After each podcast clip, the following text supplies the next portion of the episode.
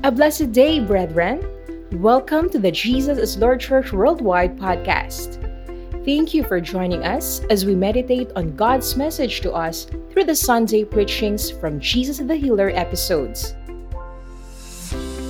With open heart, mind, and spirit, let us pray that God would speak to us today.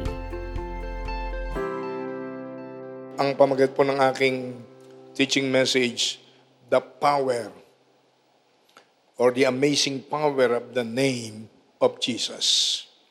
Tingnan po ninyo ang Matthew chapter 1, beginning verse 8, 18. This is how the birth of Jesus, the Messiah, the Messiah came about. His mother Mary was pledged to be married to Joseph, but before they came together, she was found to be pregnant through the Holy Spirit. Kaya akala ho ni Joseph, nasa lisensya na ibang lalaki. Hindi pa sila nagsasama bilang mag-asawa ni Blessed Mary. Ay biglang nagdalang tao si Blessed Mary. Pero tingnan ninyo, verse 19. Because Joseph, her husband, was faithful to the law and yet did not want to expose her to the public disgrace. He had in mind to divorce her quietly. Alam po ninyo, nung panahon ng earthly ministry ni, ni Lord Jesus, ang taas ng level ng morality. Kahit magkasintahan na ang fiancé o anuman, hindi pwede magawa ka ng kamay. No touch. Hanggang sa magsama, makakasal at magsama bilang mag-asawa. Pero biglang nagdalang tao si Mary. Akala ngayon ni Joseph, nasa lisihan siya ng ibang lalaki. At ayaw niyang mabulgar ang nangyari. Bakit? Sapagkat at the time po, kapag ang isang dalaga na walang asawa ay biglang nagdalang tao, babatuhin siya ng taong bayan sa plaza hanggang mamatay. Ganong kadaksik ang, ang, ang, ang, ang kultura nung unang panahon. Panahon ni Lord Jesus. Kaya quietly lang ang plano ni Joseph na hiwalayan si Mary. Pero tingnan niyo ang verse 20. But after he had considered this, an angel of the Lord appeared to him in a dream and said, Joseph, son of David, Do not be afraid to take Mary home as your wife, because what is conceived in her is from the Holy Spirit. Hindi ka nasalisihan ng ibang lalaki, Joseph. Ang sanggol na sa sinapupunan ni Blessed Mary ay bugtong na anak ng Diyos na nailagay sa sinapupunan ni Blessed Mary by the power of the Holy Spirit. Hindi dahil sa tinatawag na biological process kaya ano sabi ng 21, verse 21? She will give birth to a son. And you are to give him the name Jesus.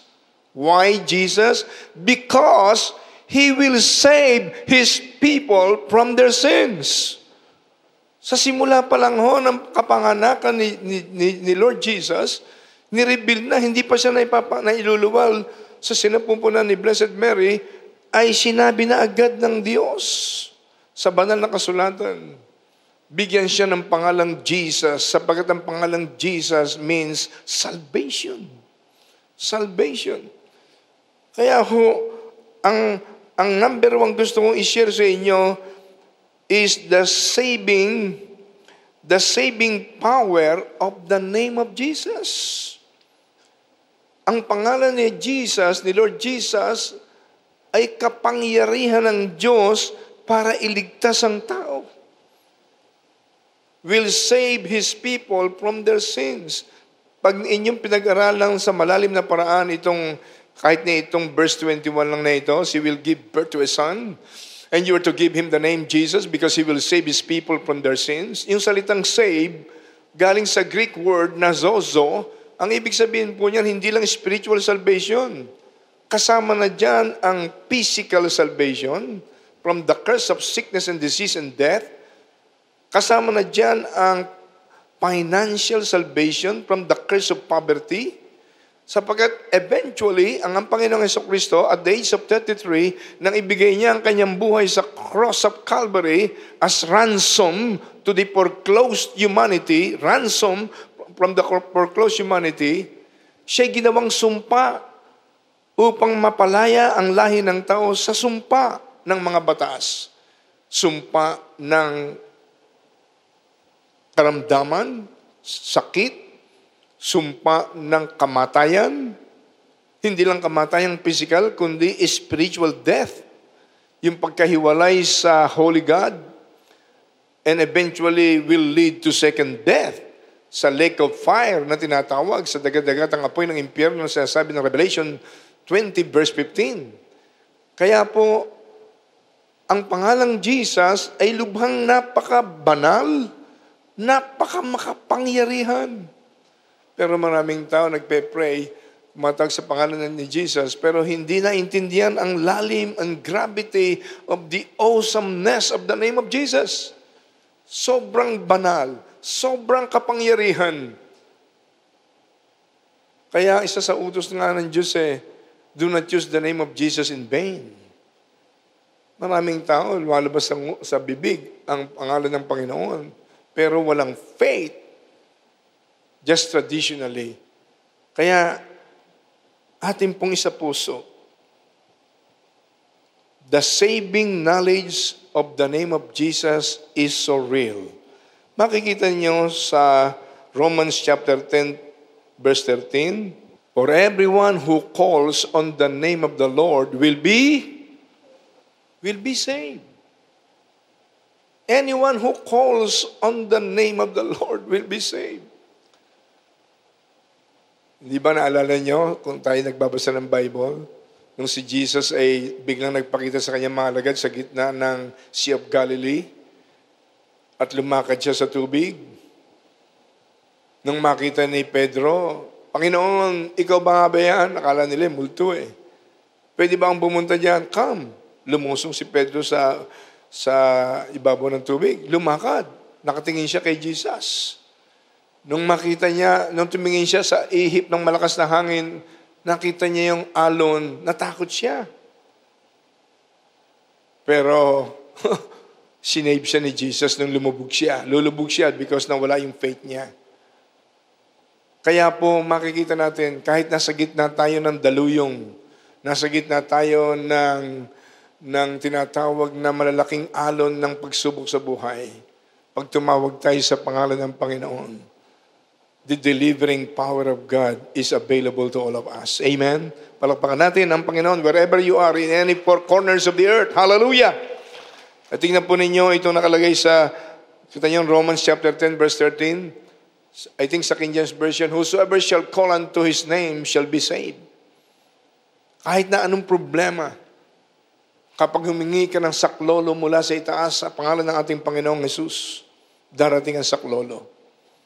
Hallelujah. Praise be the name of the Lord. Luke chapter 23 ho, beginning verse 39.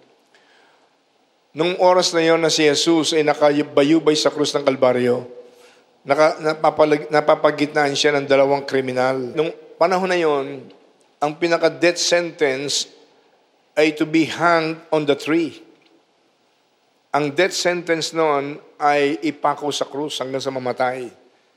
Hindi electric chair hindi musketry, yung tinatawag na death by musketry, kung hindi to be hung on the tree or to be hung on the cross.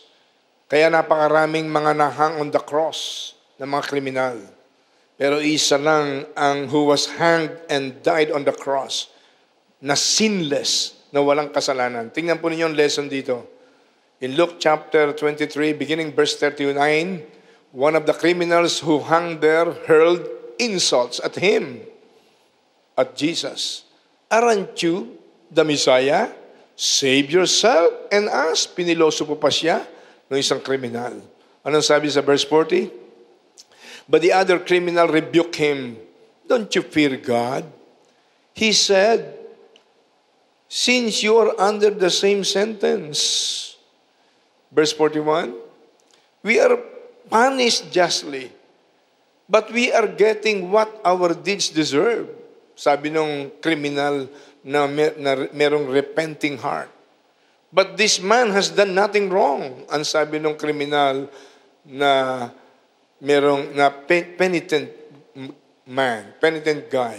Anong sabi sa verse 42? Then he said, Jesus, remember me when you come into your kingdom. Remember, si Jesus Christ ay nakabayubay sa krus at naghihingalo na rin, ano? Malapit nang mamatay. Nasa pagitan siya ng dalawang kriminal.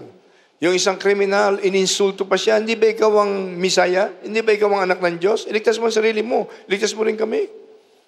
Pero sabi ng isang kriminal naman, bakit ka nakapagsasalita ng ganyan? Tayo dapat lang mamatay sa ganitong kaparaanan dahil talagang sila ay maraming nagawang kasalanan. Pero alam mo naman, walang kasalanan yung taong yan. Pagkatapos, pagkatapos ay biglang nagsalita yung kriminal na yon na merong penitent heart he said, Jesus, remember me when you come into your kingdom. Isang simpleng salita, punong-puno ng pagpapakumbaba, punong-puno ng pananampalataya sa Kanya. Sabi, Jesus, remember me when you come into your kingdom. Ano sabi ni Jesus? Sinabi ba niya, teka muna, paano kita maalala? Eh, napakarami mong kasalanan na gawa, hindi ka pa nakapag... Uh, hindi ka pa nakakalakad ng paluhod sa loob at labas ng simbahan. Alalahanin kita. Wala ka pang naibibilang na, katul- na tulong sa mga may hirap. Alalahanin kita. Sinabi ba ni Lord Jesus yon? Hindi. Anong sabi po niya? Sinabi ba niya, teka, uh, titingnan ko kung maalala kita. Ba sinabi ni Jesus? Hindi. Ang sabi ng Panginoon, nang marinig niya yung simpleng salita, Jesus, remember me. Jesus, remember me when you come into your kingdom. Remember me. Kitang-kita, dinig na dinig ni Jesus at alam nating nag-aaral ng salita ng Diyos. Yung kanyang pagpapakumbaba, yung kanyang pananalig, yung kanyang pagtitiwala, yung kanyang pananampalataya tunay kay Jesus. Hindi sinabi ni Jesus, wala ka pang nagagawang mabuti. Kasi ang magandang gawa, walang kapangyarihang magligtas. Ang magandang gawa ay maganda. Pero susunod lang yan, kapag ligtas na. Kaya sinabi ng Ephesians chapter 2, verse 8 and verse 9, sa biyaya kayo nangaligtas sa magitan ng pananampalataya. Hindi ito dahil sa inyong sarili. Ito'y kaloob ng Diyos. Hindi sa inyong mga mga gawa upang ang sino man ay huwag magmapure. Sapagkat kung tayo maliligtas ng mabuting gawa, nakataas ang kuhelyo natin sa langit.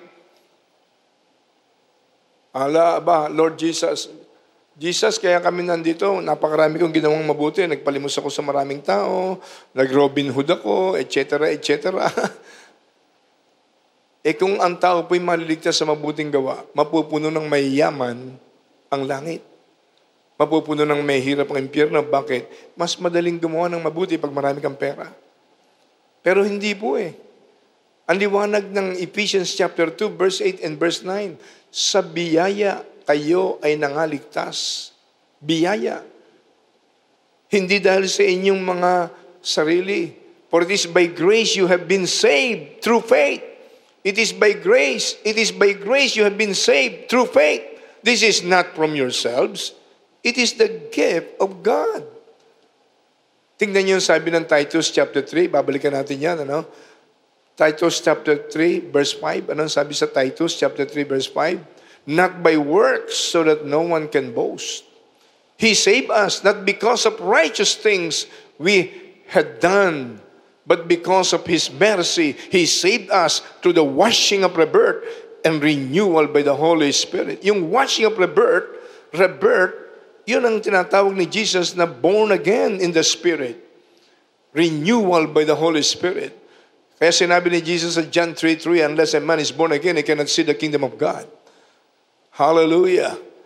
Kaya makikita ninyo, nang marinig ni Lord Jesus, yung tawag nung panawagan ng kriminal na nagpapakumbaba, nagsisisi, puno ng pagsisisi at pananampalataya yung kanyang sinabi, Jesus, remember me when thou reach your kingdom. Then he said, then Jesus said in verse 43, Jesus answered him, Truly I tell you, today you will be with me in paradise. Ngayon din kakasamahin kita sa aking paraiso. Yung bang tao na yon, ay napabutismon sa tubig? Hindi. Yung bang tao na yon ay gumawa ng mga magandang bagay bago maligtas? Hindi. Kaya ang tunay na kaligtasan ay nanggagaling lamang sa pananampalataya kay Jesus. Na nagsabi sa John 14 verse 6, I am the way, the truth, and the life, and no one can come to the Father except through me.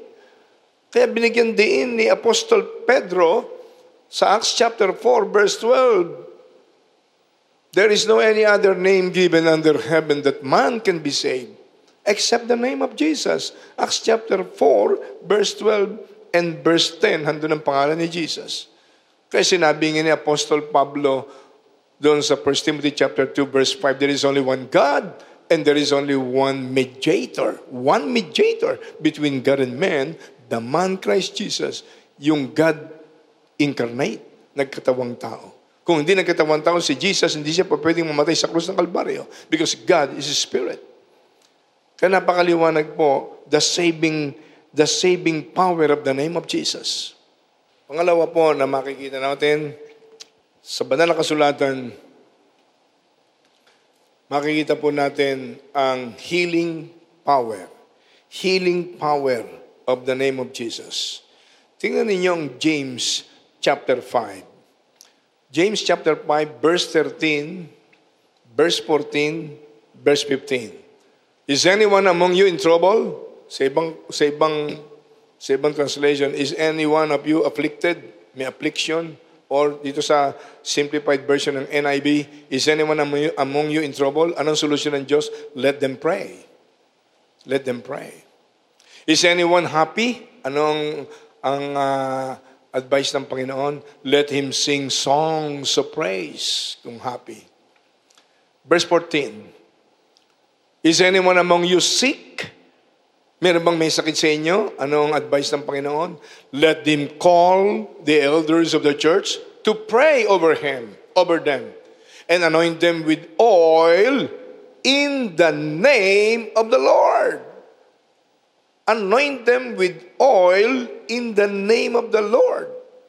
Oil represents the anointing oil, represents the anointing power of the Holy Spirit. Anoint them with oil in the name of the Lord. Verse 15. And the prayer offered in faith will make the sick person well. The Lord will raise them up. If they have sinned, they will be forgiven. Kitang-kita po natin, ang pangalan ng Panginoon ay napakahalaga in the so-called ministry of healings. Only in the name of the Lord Not in the name of any person, any man, any woman, or any religion. You can never find in the Holy Bible any other name that has the exclusive power in the area of salvation of man, of mankind, in healing. Hallelujah. Kaya tingnan, tingnan po ninyo, yung isang napakagandang illustration to sa Acts chapter 3. Beginning verse 1 to verse 10. This is a very uh, historic event. Nakitang-kita natin dito ang application. The healing power of the name of Jesus. One day, sa Acts chapter 3, verses 1 to 10, one day Peter and John were going up to the temple at the time prayer. At 3 in the afternoon. at 3 in the afternoon. Now, a man who was lame from birth was being carried to the temple gate, called Beautiful, where he was put every day to beg. Pulubi siya na lumpo from those going into the temple courts. Verse 3. When he saw Peter and John about to enter, he asked them for money. Nagpalimos yung, yung lumpong pulubi. Verse 4. Peter looked straight at him, as did John. Then Peter said, Look at us. Sabi ni, tumingin ka sa amin. Ang sabi ni, ni, ni, ni St. Peter, Apostle or Apostle Peter. Verse 5.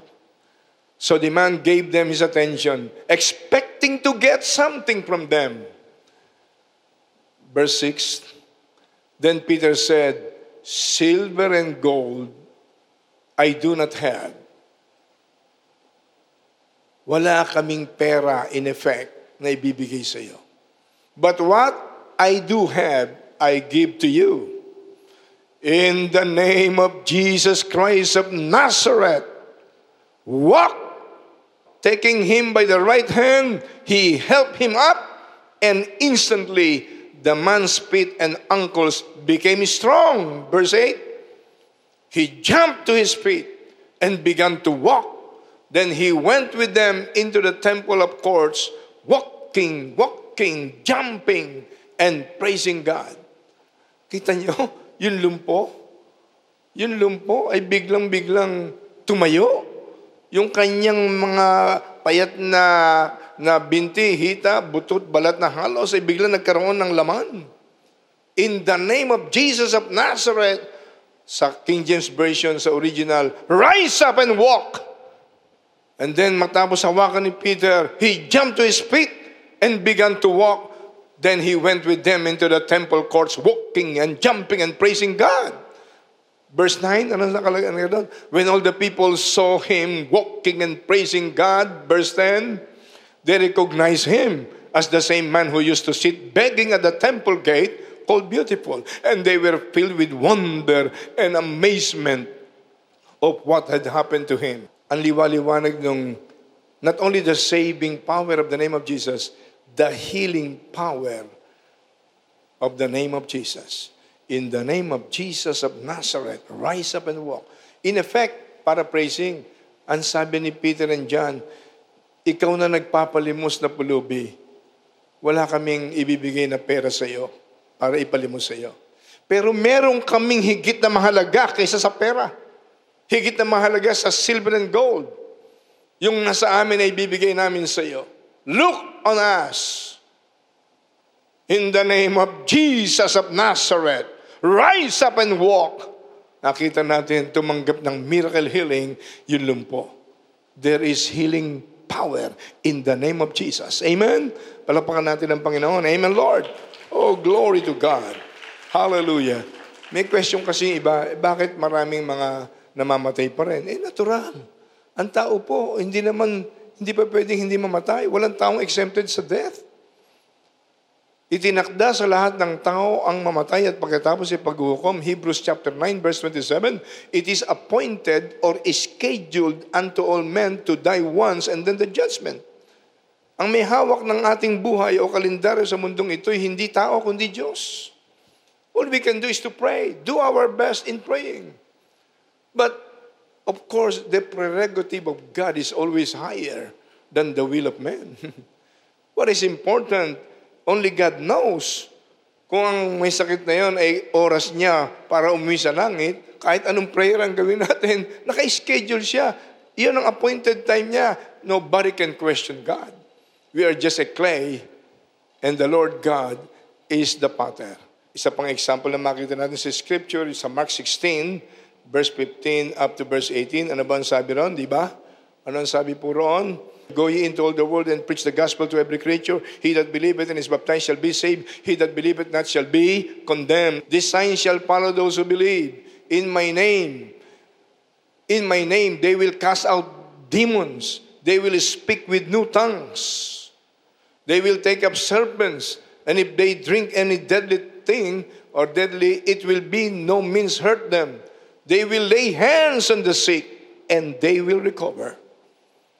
Kaya makikita po natin sa laying on of hands, one of the means of healing the sick to the ministry of healing ng mga Christian churches o ng mga mga anak ng Diyos ay laging ginagamit ang pangalan ni Jesus. Ang una, saving power of the name of Jesus. Number two, healing power of the name of Jesus. Number three, Marami po ito, no? pero binibigay ko lang sa inyo yung most important and the most basic traits ng name of Jesus. Kulang po tayo ng panahon para isa-isayin ko po yung marami pa. Pero at least so itong mga most basic. Uh, dito ho sa binasa ko kanina, in my name you can cast out devils. We can use the name of Jesus in casting out or driving out demons. Demons of sicknesses, demons of oppression, demons of hopelessness, demons of discouragement, demons of depression. All negative things in this world are demon spirits manifested in the natural world.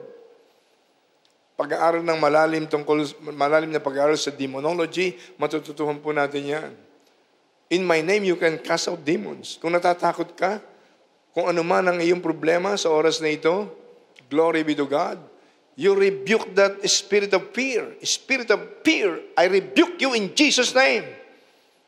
Spirit of timidity, spirit of nervousness, lahat ng mga negative spirits na pinawala ng Diablo dito sa lupa, you can drive them out. In the name of Jesus, if you are a child of God, you have the authority to use the name of Jesus.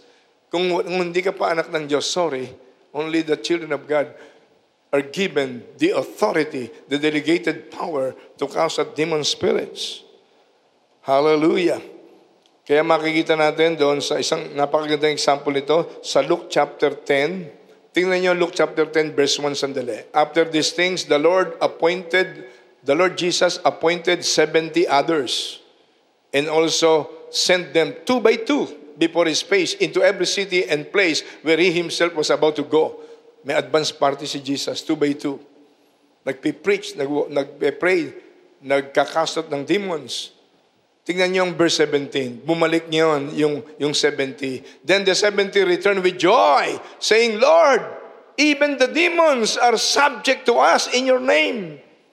Tingnan niyo, sabi, even the demons, Lord, are subject to us in your name. Verse 18. And he said to them, I saw Satan fall like lightning from heaven. Verse 19. Hallelujah. Behold, I give you the authority to trample on serpents and scorpions, works and wiles of the devil, ng serpents and scorpions, and over all the power of the enemy, and nothing shall by any means hurt you. Yun ang sabi sa verse 19. Kaya mga minamahal, ang liwaliwanag. Sabi ng mga 70 disciples, the second batch of the disciples, after the 12 disciples, Lord, even the demons obeyed our command in your name. Kaya the name of Jesus has the power in casting out demons. Pag nasa sa bahay nyo, mukhang maramdaman ninyo, ang spirit ko minsan, inggitan sa pamilya, payabangan sa pamilya, karamutan, kasakiman, self-seeking spirit, lahat na yan ay demon spirits manifested in the natural. Kung tayo tunay na anak niyan Diyos, you can confront them. You, Satan, you are a defeated foe. When my Lord Jesus Christ died on the cross, the Bible says it is written, you were already destroyed through the death of Jesus on the cross. Hebrews 2.14, through the death of Jesus, He had destroyed him who has the possession of the power of death, the devil. That's why the devil or Satan is eternally defeated foe. Hebrews 2 verse 14. You can rebuke the spirit na, na, na pinapasok ng Diablo sa mga pamilya. Maging sa ating community, sa barangay leadership, municipal, city leadership, provincial leadership, national leadership, all over the nation. Talagang si Satanas so, ang gusto niyan, magdus at maghirap ang tao. Kaya ang spirit of injustices, spirit of corruption, spirit of uh, shocking immorality, heartlessness, conscienceless policies and programs and projects, kuminsan ng mga wicked leaders ng ating uh, lipunan, ang nagahari ay mga polisiya, mga programa, mga proyekto na bankrupt in wisdom. Kaya ang consequence, unnecessary, excruciating sufferings of the people. Kaya kailangan mga Kristiyano ay maging warrior in rebuking and waging spiritual warfare against the works and wiles of the devil. Naalala ko yung sinabi roon sa Isaiah chapter 10 verse uh, uh, 27, the yoke will be destroyed because of the anointing oil. Anointing oil here refers to the anointing power of the Holy Spirit. Kaya sinabi ni, ni Lord Jesus bago siya bumalik sa langit, Not many days hence will you, will be, you will be baptized in the Holy Spirit and power. Acts chapter 1 verse 5. In verse 8, Acts chapter 1, you will receive power. You will receive power when the Holy Ghost or when the Holy Spirit is coming to you. For what purpose? And you will be my witnesses in Jerusalem, in Judea, in Samaria, and throughout the uttermost part of the earth, including the Philippines. Hallelujah. You will be my witnesses. We can prove to the world that the God who became man, the God incarnate, the Lord Jesus Christ is alive. He did not remain dead on the cross. The cross is empty. The tomb of Jesus in Jerusalem is empty. Why? Because three days after his burial, he rose up from the dead to show to the whole world the God of biblical Christianity is alive.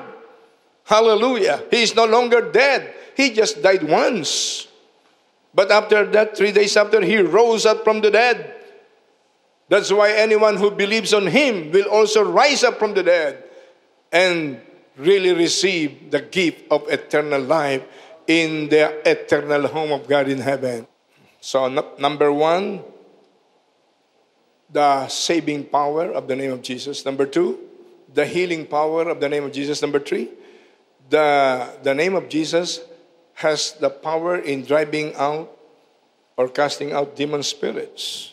Last but not least na gusto kong bigyan din sa inyo, marami pa po pero ito ang pinaka most basic and most important traits of the name of Jesus. John 16 verse 23 and verse 24. Tingnan po ninyo. In that day, Jesus said, In that day, when I am already ascended unto the right hand of my Father in heaven, that is the meaning of that. In that day, that is after the ascension of Jesus, after his resurrection, in that day you will ask me nothing. Most assuredly, or verily in King James Version, most assuredly, I say to you, whatever you ask the Father in my name, he will give you. In my name, he will give you. Whatever you ask, whatever you pray, to the Father, in my name, in my name, He will give you. Jesus said it. Very clear. Verse 24. Until now, you have asked nothing in my name. Until now, you have asked nothing in my name. Kung kangigang ilang pangalan ang ginagamit ninyo, ask and you will receive that your joy may be full. Sa ibang translation, ask in my name, and you will receive that your joy will be complete. God wants your joy to be complete. Learn how to use the name that is above every name. The name of Jesus. In asking anything from the Father, you can examine and even use microscope. You can examine the entire Bible from the first page of Genesis to the last page of Revelation. Walang ibang pangalang pwedeng gamitin sa prayer sa answered prayer na gusto natin, except the name of Jesus. Pag nag-pray tayo in the name of Jesus, titingin ang God the Father sa kanyang anak. At sasabihin ng anak, Yes, Father, He received me as Savior and Lord. He is qualified to use my name. Kaya walang magagawa ang Diyos Ama dahil merong kasunduan niyang Diyos Anak at Diyos Ama. Ibibigay ng Diyos Ama He will give it to you. He will give what you ask in my name so that your joy will be full or may be full or may be complete. The name of Jesus is the franchise holder in securing answered prayers from the Father. Glory to God. Before I close in prayer, may isang warning.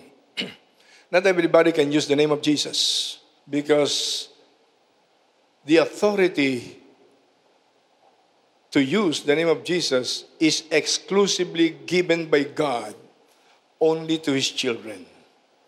The children of Satan has no right whatsoever to use the name of Jesus.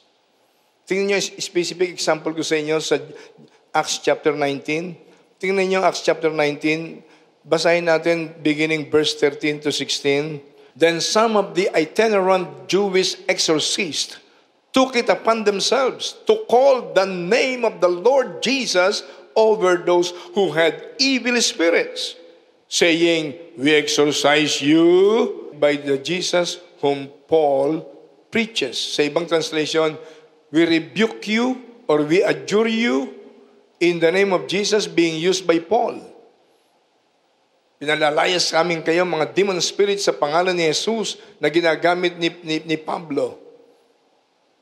Exercise you by the Jesus whom Paul preaches. Ano sabi sa verse 14? And also there were seven sons of Ziba, a Jewish chief priest, who did so. And the evil spirit answered and said, nung sila, ang mga evil spirits ay pinalayas sa pangalan ng Panginoon ng mga sons of Ziba or the vagabond bones, the vagabond Jews, anong sabi? And the evil spirit answered. Sumunod ba ang evil spirit sa kanila? Hindi. Imbis na sumunod, the evil spirit answered and said, Jesus I know, and Paul I know, but who are you? Si Jesus na ginagamit na, na, ni Paul, I know, we know. Mga evil spirits, kilala si, si Jesus. We know, I know. Si Paul, I know. But who are you to cast us out? In effect, magkakabarkada lang tayo. We just belong to the same banana company. Who are you to cast us out? Anong nangyari sa 16? And the man in whom the evil spirit was leaped on them Then the man in whom the evil spirit was leaped on them, empowered them, and prevailed against them so that they fled out of that house naked and wounded. Sa kanila nag-transfer at inoppress sila ng mga demon spirits. Dangerous po na gamitin ang pangalan ng Panginoon if we are not qualified. Kapag hindi tayo nakaranas ng tunay na complete surrender to, the, to our Lord Jesus Christ. Hindi natin, ginamit, hindi natin tinanggap siya bilang tunay na Panginoon tagapagligtas. Yung sinasabi sa John chapter 1 verse 12. Pakibasa nga natin yun, especially for the first viewers of this program. John chapter 1 verse 12. Anong sabi ron? Glory be to God. But as many as received Him, referring to Jesus, to them He gave the right to become children of God. To those who believe in His name, not everybody is given the right to become children of God, only those who receive Him. Only those who surrendered their lives to Jesus, they receive the immigration paper to be citizens of heaven, to be children of God. Kaya tanggapin natin si Lord Jesus ng buong puso. Surrender natin ang ating buhay sa Kanya. Bibigyan tayo ng right to become children of God. Glory to God. Sing this prayer, prayerfully, please. Sing this prayer, prayerfully. Be serious. Raise up your hands as a symbol of surrendering our life to Jesus.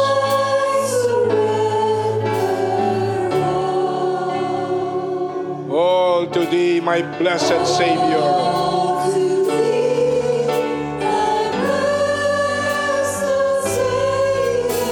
I surrender all.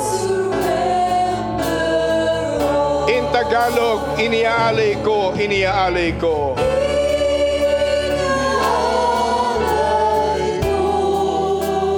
Iniaalay ko.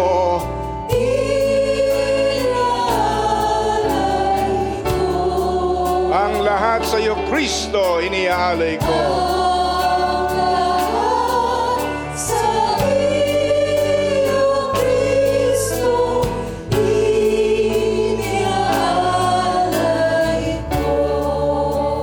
Tayo po sandali manahimik. Niling ko sa lahat ng sumusubaybay sa programang ito, naramdaman ko ang kilos ng Holy Spirit sa ating kalagitnaan.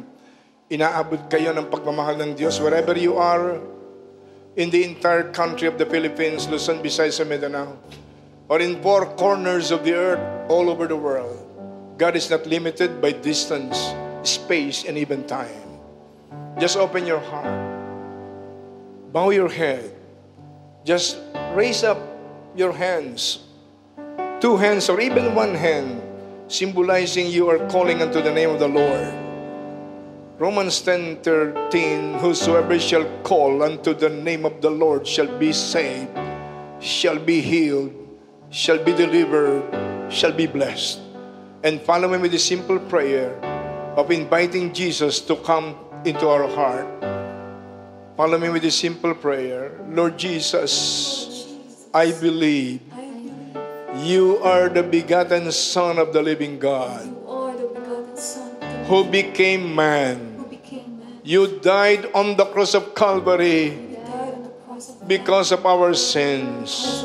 You shed your holy blood on the cross of Calvary the cross of for the remission of our sins, for the forgiveness of all my sins. And you rose up from the dead for our justification. Panginoong Yesus, patawarin mo ako sa lahat-lahat ng kasalanan na mana at nagawang kasalanan, including the sins of omissions. Forgive me, Lord Jesus.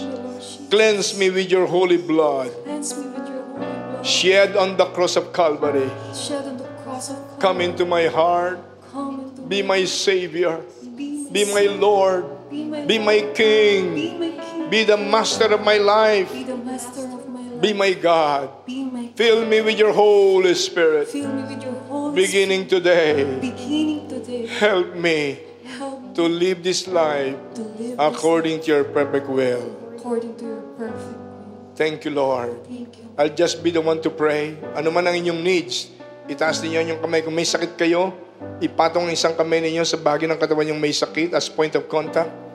Agree with me in your heart, in your mind, with this prayer of faith. Panginoong Diyos, amang sumasalangit, buksan mo ang lahat ng bintana ng kalangita, kalangitan, O Diyos. Yunat mo ang iyong mapagpalang kamay, mapaghimalang kamay. Yunat mo ang mahaba mong kamay, Panginoon. Sinabi mo, you are everywhere. You can reach everyone. You are not limited by distance, space, and even time. Lord, lay your hands upon everyone who needs a miracle, a spiritual miracle for their salvation, physical miracles, even financial miracle. In the name of Jesus, Lord. Lord, deliver your people. Heal your people.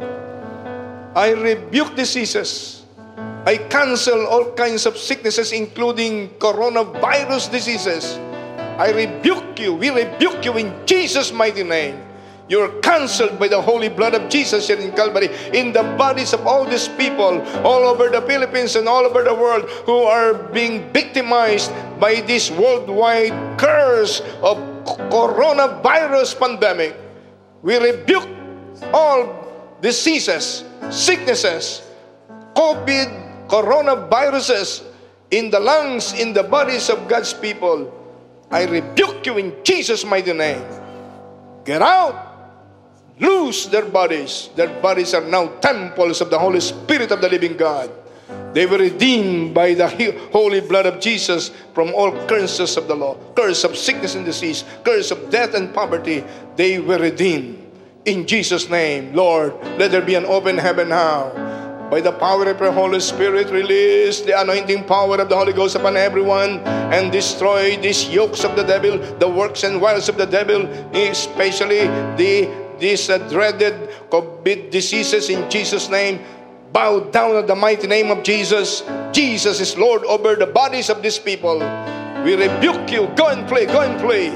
I declare, lahat ng may sakit, believe in your heart. In the name of Jesus, you were healed by the stripes of Jesus. You were healed by the holy blood of Jesus shed in Calvary. You were redeemed from all curse of sickness and disease, including from the curse of COVID pandemic, including from the curse of death and poverty. You were redeemed in Jesus' name, in Jesus' name. Welcome, welcome the spirit of life. Welcome the spirit of life. Rebuke and renounce the spirit of death. You are victorious. Jesus now dwells in you. He is greater than he who is in the world. The Bible says, 1 John 4 4. Amen. Thank you, Lord. Thank you, Lord. Jesus said, Whatsoever you desire, when you pray, believe that you receive. Believe that you receive, and you shall have them. Mark 11 24. Raise up your hands and say, Thank you, Lord. I believe. I receive your answers to my needs. Thank you, Lord. In your name, I am saved. In your name, I am healed. In your name, I am delivered. By your name, I rebuke the works of the devil in my life, in my family, in my finances. I rebuke all the yokes of the devil in Jesus' mighty name. I am victorious now. I have the victory. I receive my miracles.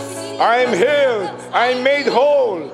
I am now a citizen of heaven. I am born again. Hallelujah. Praise the Lord.